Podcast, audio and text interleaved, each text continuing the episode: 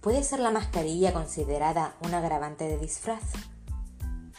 Con motivo del COVID-19, desde el día 20 de mayo en España comenzó a ser obligatorio el uso de la mascarilla cuando no se pudiese mantener esa distancia de seguridad de al menos dos metros entre personas.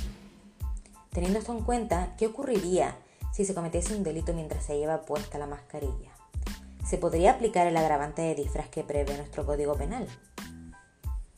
El Tribunal Supremo define dicha agravante como el empleo de un medio apto para desfigurar el rostro o la apariencia externa de una persona y debe ser usado en el tiempo de la comisión del delito. Y los requisitos exigidos son, por un lado, el cronológico, es decir, usar ese disfraz al momento de la ejecución del hecho.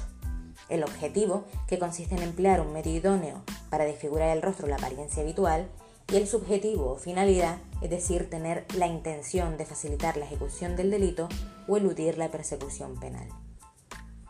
El disfraz debe tratarse de un medio apto en abstracto para cubrir o desfigurar el rostro o la apariencia habitual de una persona, lo que podría lograrse con el uso de las mascarillas higiénicas, quirúrgicas y EPIs, que son bastante efectivas a la hora de cubrir el rostro, básicamente porque esa debe ser su finalidad, siguiendo las instrucciones y recomendaciones del Ministerio de Consumo. Sin embargo, existen otro tipo de mascarillas, digamos, caseras, que no cubren del todo lo que las otras sí, nariz, boca y barbilla, y esa desfiguración no se aprecia. De este modo, numerosa jurisprudencia manifiesta que no se aplicará al agravante cuando la parte del rostro tapada sea muy pequeña. Además, habrá que tener en cuenta la idoneidad, que debe ser en abstracto y no en concreto, ya que no dependerá de si el autor del delito ha cumplido con la finalidad última de no ser reconocido, sino de si el disfraz era válido para desfigurar su rostro. Otro elemento importante es si el autor tiene el propósito final de facilitar la ejecución del hecho delictivo mediante el uso de la mascarilla. Esto ocurre cuando se causa alarma o miedo en la víctima, colocándose así el autor en una situación de superioridad y que se desprende del uso del disfraz, obteniendo una impunidad o una dificultad en la investigación criminal. Este último es otro punto a tener en cuenta, el hecho de que el autor pretenda eludir la persecución penal a través de su impunidad. Con todo ello se entiende que si se usase la mascarilla antes o después de la comisión delictiva para no ser identificado pues, por otros usuarios o pasar desapercibido, no sería de aplicación la agravante.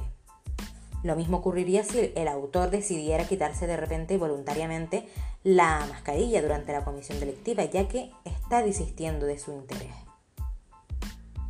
Sin embargo, todo esto no significa que siempre que se use la mascarilla debe apreciarse el agravante, pues si bien ahora mismo es obligado su uso y el ánimo de cometer el delito surge cuando se está haciendo uso de ella, uso lógico y obligado, hará inaplicable el agravante. Por ejemplo, si una persona va al supermercado con la idea de comprar determinados productos, haciendo uso de su mascarilla, y una vez allí se le ocurre en el momento esconder en su bolso algún producto y tras pagar se le descubren estos productos escondidos, considero que no se le podría aplicar la agravante de disfraz, ya que la voluntad del uso de la mascarilla no estaba preordenada para la comisión del delito.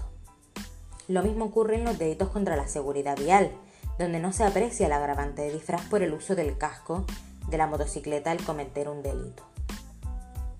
En definitiva, el uso de mascarillas puede ser encuadrado dentro del concepto de disfraz del artículo 22.2 del Código Penal español pero será aplicable únicamente si porta la mascarilla al momento de cometer el delito y será necesario también determinar la voluntad del autor.